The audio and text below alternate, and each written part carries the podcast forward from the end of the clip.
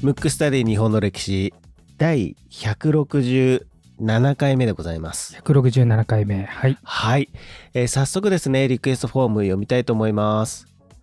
ラジオネーム、まめこさん。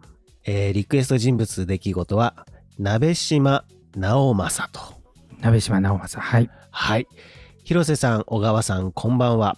実は私、人生で初めてラジオにリクエストを送っています。少しドキドキしていますと。お私は最近このラジオを知りました。様々な歴史を丁寧に面白おかしく楽しく解説してもらえるところが歴史好きな私にとても刺さりました。自宅での作業中などによく聞いています。ところで私は今佐賀県の図書館で働いています。そこではよく利用者の方から鍋島直政についての問い合わせがあります。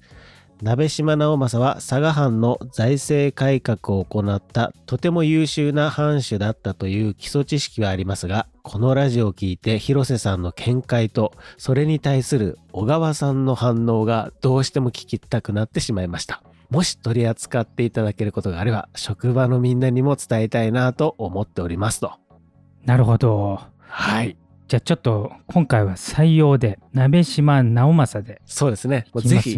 職場のみんなにお伝えくださいそうですね。はい。多分ね、佐賀ではね、はいかなり有名な方で、ちなみに文豪は知ってた？鍋島っていうのは知ってるんですけど、うんうん直政さんは知らないかななるほど。結構ね、幕末で、割とこの番組幕末のね、人を扱ってるので、はい結構出てたんで、僕はちょっとやったかなっていう錯覚をしてて、はいやってはいないけど、多分ところどころ出てる人だと思うんだけれども、うんまずあのね、この方、えーリクエストホームの方と同じ、佐賀、肥前藩とかね、佐賀藩って言われてる藩の殿様なんだけれども、あの、リクエストホームに書かれたようにね、財政改革っていう、このね、一個前、お父さんが非常に、なんていうの、派手好きというか、浪費家。で、あの、この時代、将軍がね、徳川家成で、あの人も浪費家で子沢山じゃない。徳川家成ってもう子供が60人とか、いるぐらい、まあ、はいお盛んな人で、その代わり、まあ、文化はすごいね、火星文化っていう文化がはい、流行った時なんだけど、うんその、えー鍋島直政のお父さんの時代がちょうどその時代で、なんかね、すごく似てるのよ。その徳川の将軍と。だからね、多分50人ぐらい子供がいたとされてて、奥さんが、まあ、当時はね、一夫多妻普通ですから、まあ、それでも多い10人とか。であとは、なんつうの、派手好みで浪費家で、そうすると、次の代になるとお金がなくなっちゃうわけ。それがね、17歳で藩主になるわけ。直政ですか？直政が。お貧乏にされされてね、そのその前がすごい派手なんで。で、それとあと、これあの、九州の藩全般、九州に限らずだけど、あの、江戸時代って参勤交代っていうのがはいあったのね。江戸まで行かないといけないわけ。で、1年過ごしてまた帰るっていうことをやってるんだけど、今だって旅費かかるじゃない。かかりますね大人数で江戸から離れれば離れるほど旅費がかかるわけ。で大きい藩なんでそれなりの人数がいるんでもうなんかそれだけで財政が逼迫するという。でプラス、えー浪費家だったのでこの直政が立て直さなきゃと。でこれまあ幕末あるあるで必ず、えーと藩政改革っていうね藩の改革をして成功したのが大体幕末に出てくるっていうパターンででこの佐賀藩もそういうことでこの鍋島直政が改革をして藩主自らが改革してそれで出てくると。で具体的に何をやったかっていうとまずね、えーと人材をやっぱりこう江戸時代ってねこう凝り固まってるんで身分社会なんで身分が高くて無能な人がどんどんいっぱい出てくるじゃないもう何何百年も経ってると。はいだって何もしなくてもその地位に行けるから。例えば今の日本でもね、あの、毎回大臣が一緒ですとか、その家から出ますってなったら多分いい大臣が出ないと思うわけ。で、それと同じで、もう江戸時代後半になってくると、もうほとんど無能ばっかりが、あの、その藩の上層部になるので、ここにメスを入れると。だから下級の身分でも引き上げると。まあ、これね、あの、割といろんな夕飯と言われてる藩をやってるんだけど、それで藩校の行動官っていうのを作って人材を育てると。うんうんちなみに文豪が知ってる佐賀藩出身の人って誰か？一人しかパッと出てこないんですけど、やっぱり江藤新平じゃないですか？そうそうそう江藤新平が筆頭ででねえっ、と非常に佐賀藩って藩の外に出るのを極端に嫌がった藩なのでそうなんだ。ほとんど幕末に名前が出てこないのね、はい。け、ど江藤新平だけは脱藩してんのようーん。今京都に行かないと当時京都がね江戸幕府だけど中心があの京都だったんで、はい。京都に行って桂小五郎だとかいろんなその幕末の志士と触れ合ってたのが江藤で、まあ、当時脱藩って資材なんだけどそれを押してうん。いくわけうん。でその後江藤がその情報を持ち帰って帰った時さすが鍋島直政名君だけあって本当は資材なんだけど謹慎で許して情報を聞くとけどね江藤ぐらいしか出てないわけそうなんですね。でもね後の明治時代で活躍する大隈重信とかね、うん。えー、と副島種臣とか大臣になるクラスもここの人材登用で出てくるんだけどはい。だからどっちかというと明治時代に出てくるうーん。ただいい面もあって、うん。結局その鍋島直政がかなり締め付けが激しいんで外に出れないからあの幕末のあの動乱でほとんど死んでないわけじゃあ優秀な人材は残ってたってことだ。でそう残ってたそうそうそうだからそれがいいか悪いか別としてねだから鍋島直政自体は名君とも呼ばれてるんだけどその中にいた大隈重信とかっていうのは、うん。後々改装して結構ボロカス言ってるわけうん。要するに自由にさせてもらってないからうんうん。あの明治時代は自由になってるけどその前にもっとやっぱ活躍したくても出れなかったから、はい。それでそこかその犯行とかねあ新しい人材登用で出てきたのが佐賀七賢人って言って7人のうん。この活躍する人が出たそのうちの一人がその殿様の鍋島直政なの。はい。まああとはね江藤大隈うん。大木副島佐野島っているんだけど、はい。これね一人一人もねやっぱりちょっと有名な人なので、まあ、幕末明治では結構著名な人がうん。育ってるんで、うん。まあ七賢人って言われてるぐらいだからね。そうですよね。あとはねやっぱ江戸時代って農業を盛んにしないとダメじゃない一応農業中心なんではい。でやっぱその時になると大地主みたいな人がうん。はびこってあの末端の農民っていうのは非常に貧しい状態だったわけはい。でそれを、えー小作人っていうんだけどねはい。あの末端の農民のことをでそこに援助して農業をまあ活発にするとはい。でそれが2つ目あの人材登用、えー農業の改革あとこの鍋島直政といえばうん。乱壁大名って言われてるぐらい当時日本の中では最先端と言われた蘭学オランダの学問が異常に好きなの大名自体が。で部下にもやらせて自分も学んで鉄をね製鉄するのに必要な反射炉とか西洋式の大砲とか鉄砲とかを、まあ、国産で作っちゃう。はい。例えば長州藩とかね幕末の、えーと薩摩藩とかはイギリスから輸入するわけ大体は。けど佐賀藩は自分たちで作っちゃうすごい。すごいでしょ。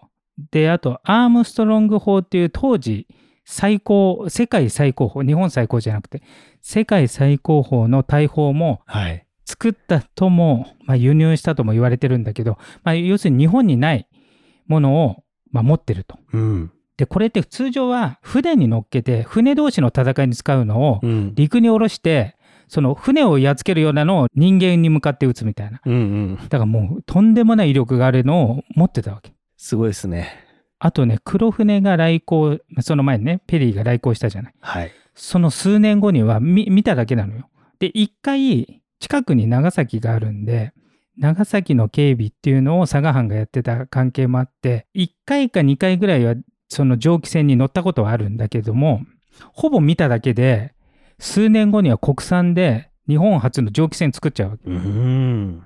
でその時活躍したのが田中久重っていう人なの。でこの人は東洋のエジソンと言われてる、まあ、簡単に言うと自分では習ってないわけよ。見ただけ。外側から見るじゃない。その西洋の船を。はい。それをいろんな発明してあれやこれやしながら国産で作っちゃうっていうね。とんでもない人なわけでこれが佐賀の方に三重津海軍所っていう多分今世界遺産になってると思うんだけどそれを作ってで、えー、とこの田中久重っていう人はそそこの佐賀で作ってたのを後々江戸に東京に移してそれが後の東芝になるわけ。そうなんですね。そうそう。だから東芝の創業者ではああるわけね、はい。まあちょっと移転移転だけど、うん。でその人が蒸気船を作ったりでその蒸気船を作った技術を島津成明に教えたりしてるんで意外と出てこないんだけど佐賀藩ってすごいなんつうの藩内ではもう日本有数の西洋化された軍隊武器あとはあの知識を持ってたわけただなんで有名じゃないかっていうとはい。なんでかっていうと当時っていうのは例えば長州藩だったら、えー尊王攘夷会津藩だったら砂漠砂漠っていうのは幕府側とか各藩ってもう鮮明にしてたわけよ。あの薩摩藩だったら後部合体派ってはい。鍋島直政は何派か分かんないのようーん。だからめっちゃ不気味なわけすごい強いんだけどどっちの味方か分かんないはい。だから肥前の妖怪って言われてみんなから警戒されてたわけ警戒されますよね。されるじゃんだってむちゃくちゃ強いんだから すごあの軍隊とか武器は強いっていう噂はあるんだけどそれがどっちになるのっていう感じでで一回京都に登ったんだけどはい。結局うまくいかずに佐賀に帰っちゃったんで幕末はほぼ活躍せずでさらに藩士もほぼ脱藩せずだからあんまり分かんない状態で幕末を迎えてうん。でいざ明治維新になった時にあああとちょっと言い忘れましたあともう一個医学もあの、すえーと長崎に近いんで、はい。西洋医学が入るんであの今もね新型コロナウイルスであのワクチンって打つと思うんですけどはい。その日本で初めてワクチンを広めた班の一つなの。で当時牛から作られるワクチンだからなんかそれ打つと牛になるぞっていう今でも新型コロナウイルスのワクチンではい。多分打ちたくない人もいるじゃない。それの江戸時代とかもっとひどい版で、まあ、多分尾形公安の回でもやったと思うんだけれどもそれの尾形公安よりも早い段階で、えー、と当時天然痘っていうねもう、えー、とかかったら死ぬと言われてた伝染病が流行っちゃってだから今の新型コロナウイルスってそこまで死なないじゃない。はい。けど当時の天然痘はもう即死ぬって言われてる病気を何とかしないといけないってことでワクチンを外国から輸入して鍋島直政が広めると殿様自ら広めるとけどみんなが打ってくれないので第1号に我が子に打ったわけ自分の息子にうん。そうすると周りがあ大丈夫なんだって言ってこう広まっていくというそれぐらい先進的な頭の殿様だったわけなんか、かっこいいですね。そうそうそうそう。ただ、その情報っていうのはあんまり漏らさないんで、はい。だから西洋式軍隊持ったり、武器を持ったり、最先端の医学を持ったりね、すごいことやってんだけど、こう、佐賀の中で収まってて、ただいよいよ倒幕をされそうだってことで、戊辰戦争のあたりで出てきたわけ。後半に差し掛かる感じですよね。うん。だからだいぶ有力者がし死んで、もうクライマックス、江戸に攻めるぞって言った時に参戦するわけ。はい。そこで鍋島直政はもう鮮明に倒幕派に入ったわけ。うん。えっ、と大村益次郎の回でねやったかもしれないんだけど将軍自体は戦う意思はなかったんだけどもその周りの人がね東京の上野の寛永寺ってとこに立てこもって徹底抗戦をするっていう時に通常は長引くだろうって言われてたんだけど大村益次郎が佐賀藩のアームストロング砲を持ってきて撃てとうん。通常船をぶっ壊すような強力なやつを 寛永寺にぶっ放したんではい。一日で鎮圧したっていうその武器の出所は佐賀藩なわけいや、もう歴史に足跡がっつり残してるじゃないですかね。そうそうそうだから指揮を取ったのは大村益次郎だけどその武器をっていうかあのアームストロング砲は多分佐賀藩しか持ってないからはい。そんな強力なの持ってるのっていう感じでだからね結構、えー鍋島直政がうん。西洋化したものっていうのは倒幕にも最後の最後役に立ってるわけ。あの実際の指揮はね大村益次郎ですけどであとはそれで明治になりましたって言った時にまあ明治あの間もなく死んじゃうんだけれどもあのこの番組でねかなり初期の段階で廃藩置県ってやってると思うんだよね。。はいやりましたね。僕的なあの見方的で言うと明治維新そのものの中で一番の革命は廃藩置県だと思うのね先祖代々の土地を国に差し出すということなんでそれをいち早くやったのが鍋島直政の第一号なの国に返しますって言っただから先見の明があるというかえだってさ例えば文庫がねじゃあ先祖代々老舗のお店があったとするじゃないはい。それを国のものに差し出す？いやもう最後までだだこねますよね。そうだよね。それをね、一番最初にやった人なわけ。あとは、長崎に近いんでね、長崎に実はペリーの1ヶ月半ぐらい後に、ロシアのプチャーチンっていう人が来てるわけ。はい。だからほぼペリーと同時に来てるわけ。うん。それをね、長崎で割と追っ払ったのが佐賀藩なんで、あの、ロシアの脅威っていうのを知ってたわけ。アメリリカとかイギリスとかも怖いけど、ロシアも日本に来てるよっていうのが分かってたわけ。だから、そのロシアからの攻撃を防衛するために、北海道をなんとかうん。しないといけないということで、北海道の開拓にいち早く目つけて、初代の長官になってんのも鍋島直政なの。すごいというか、先見の明というか、一歩先行ってる感じですね。いや、本当にそうなの。だから、あの、北海道の人ってね、あの、あまり訛りがないじゃん。標準語が多いっていうのは、ほとんどがこう本土、本州から移住した人が多いんだけど、その最初の方に移住したのが佐賀県の人。それは鍋島直政が長官だった、初代長官だったんで。あとはね、満州とかオーストラリアにも移住とかを日本人を入れて、将来の食料とか資源とか、日本だと資源とか食料が少ないから、そういったところに行って取ってこようって言ったのも鍋島直政なんで、わあ、すごい。明治に入って本当に数年で死んじゃったんだけれども、うん。あの、殿様なのに非常に頭が先進的で、まあ、オタク的な感じな。なので、あの、まあ、ちょっと好き嫌いがはっきりする人なのね。はい。だから、さっき言った大隈重信とか嫌いみたいな。で、で、徳川慶喜もなんかちょっと嫌いみたいなのは文献で残してて、ただ岩倉智美とかは、うん。あの、めちゃくちゃ好き。うん。だから自分の子供の教育を頼んだぐらい。おーそうなんだ。あの、すごい先進的なんでね。はい。なので、非常にその当時としてはうん。最先端の大名なんで、ちょっとマイナーな島津成明って感じ。その例えもなんか分かりやすいですね。なんか島津成明ってすごく、だって、えっ、と、まあドラマとかでもやってるから、ものすごく改革派の、なんかちょっと派手というか目立つ、ぐいぐいこう幕政に参加していくみたいな感じの人だけど、だから、ちょっと似た考えを持った、若干ちょっとす佐賀県にへ閉鎖的だったけど、頭はだいぶ進歩してるうん。人で、明治時代になったらもう佐賀藩とか考えずに日本のこと考えて、まあ、北海道とかそういう当時は未知ね北海道っていうのは蝦夷地って言われてたぐらいなんで、はい。未知の土地を開墾して、うん。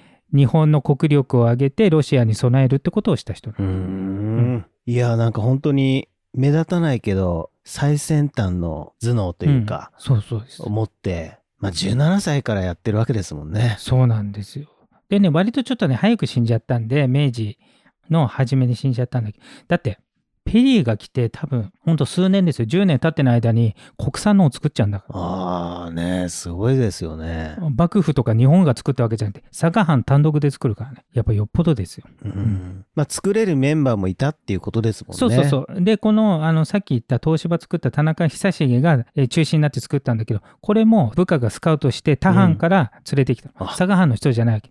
それをやるために連れてきたの。じゃあもう本当にいい人材をどんどん使おうっていう。そうそうそうあの佐賀藩じゃなくても、はいあと身分が低くても採用して当時の最高のまあもっと言えば世界最高に近い技術を持ってたっていうそんな感じですいやー、面白かったですね。ぜひ広めてほしいなとねえ、まめこさん、ちょっとぜひ広めていただければななんて思いますね。ということでですね、今回のテーマは、鍋島直政でした。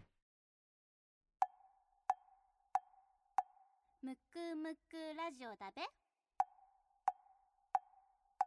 むくむくラジオだべ？むくむくラジオだべ？